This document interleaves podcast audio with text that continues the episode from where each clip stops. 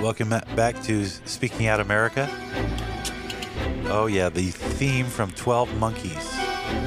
Are you starting to catch on now? There's certain pieces of music I play. For example, anything to do with COVID or, or, or the health industry, medical industry, we'll go with the theme from House, one of my favorite shows of all time. And then we got this little ditty from 12 Monkeys where it's the apocalyptic dystopian future that we find ourselves in. And it's here where we talk about climate change and the ongoing lie. You know, people will say to me, you know, you're just such a denier. You know, why are you such a denier? Do you think everybody's wrong about the climate? No, I don't think that everybody's wrong. In fact, the people that I listen to actually have a lot to say about the climate, and they're not worried. Uh, from Breitbart, this was published within the week. Headline reads Best response to global warming is to do nothing. MIT climate scientist says. Uh, MIT climate scientist Dr. Richard Lindzen said this week that humanity should do nothing about global warming and should focus instead on resilience. That's right. In a March 21st interview with Andrew Bolt of Sky News Australia, Lindzen, an atmospheric physicist and emeritus professor of meteorology at the uh, Massachusetts Institute of Technology declare that climate alarmism is exploiting people's ignorance to promote fear and to use it as a lever. He says we need climate action on all fronts, everywhere, all at once. According to Lindzen, such alarmism is not shared by the bulk of the scientific community.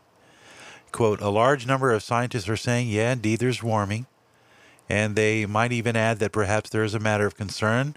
Relatively few, this doctor says, that I know of anybody who supports the narrative that would say that it's an existential threat. The only people you hear talking about it being an existential threat uh, is, in fact, it starts to make its appearance uh, the lower the intelligence of the people who are talking, because it's usually the politicians who are calling it. John Kerry is not a scientist. Uh, Biden calls it an existential threat. Liz Warren calls it an extent. Everybody calls the climate change problem that we have an existential threat. And this expert is saying that, you know what, my friends don't call it an existential threat.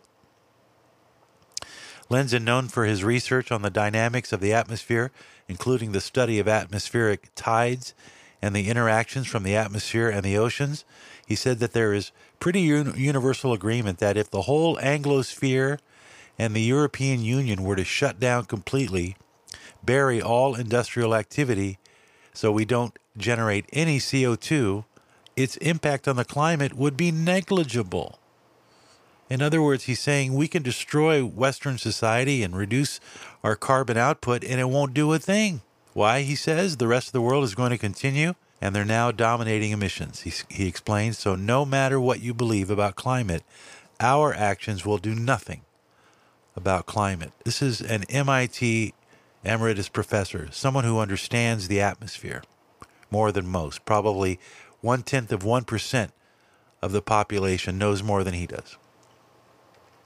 Professor went on to say that in terms of policy, if you truly believe that it was an existential threat, the only thing you would do is build up your resilience.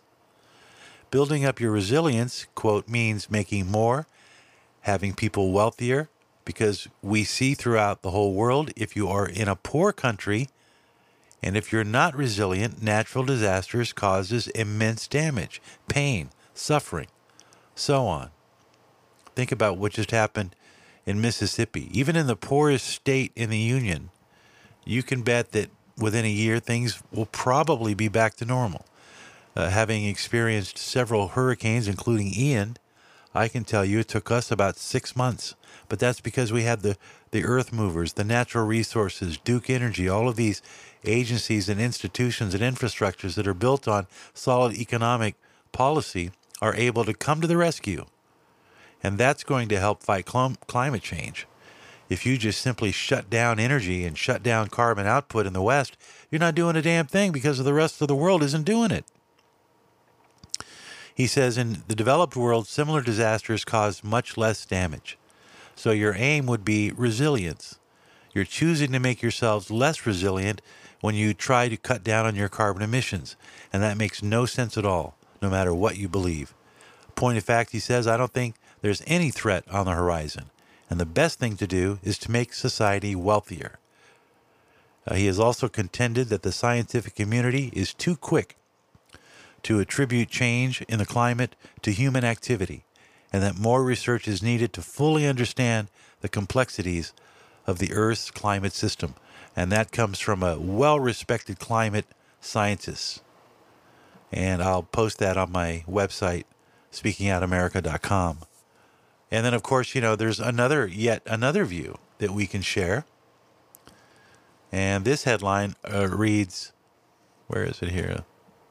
Eminent Oxford scientist says wind power fails on every count. And in this story, which is authored by Chris Morrison of dailyskeptic.org, which you'll find on Zero Hedge, Oxford University mathematician and physicist researcher at CERN, CERN, and fellows of Keble College Emeritus Professor Wade Allison has done the numbers. He's crunched the numbers. He says in the UK, for example, they're facing the likelihood of failure in the electricity supply. He says wind power fails on every count. Governments are ignoring overwhelming evidence of the inadequacies of wind power and, quote, resorting to bluster rather than reasoned analysis. He goes on to note that the energy provided by the sun is extremely weak, which is why it was unable to provide the energy to sustain even a small global population before the Industrial Revolution with an accepted standard of living. Nuclear physicist Dr. Wallace Manheimer argued that the infrastructure around wind and solar will not only fail, but will cost trillions, trash large portions of the environment, and be entirely unnecessary. Going back to Allison, he concentrates on working out the numbers that lie behind the natural fluctuations of the wind. The full workings are not out yet, but it can be assessed that what it takes to generate about 20 miles per hour wind, produces about 600 watts per hour. He says if you want to deliver the same amount of energy that you would get from a nuclear power plant, in order to invest in wind in those turbines, you would need 5.5 million square meters of turbine swept area. That means you'd have to clear out all this land and dig up all of these materials to construct these wind turbines and the amount of energy that you get back is minuscule compared to a nuclear power plant. So why would you want to shut down a nuclear power plant?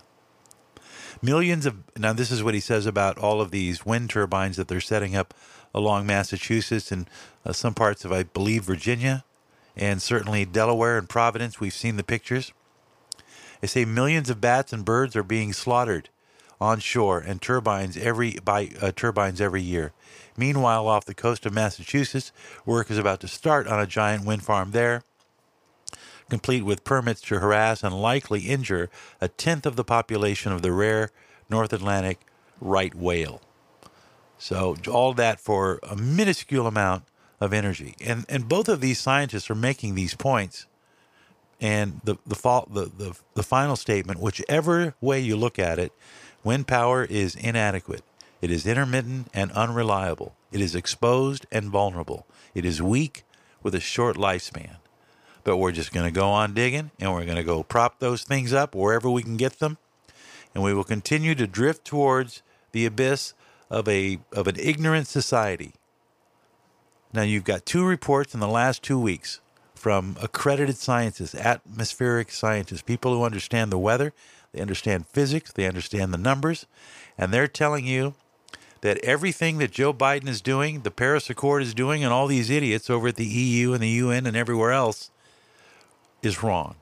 They're all wrong because they're listening to the other scientists who can tell them how much money it's going to make and how much it's going to make people feel about their saving the planet.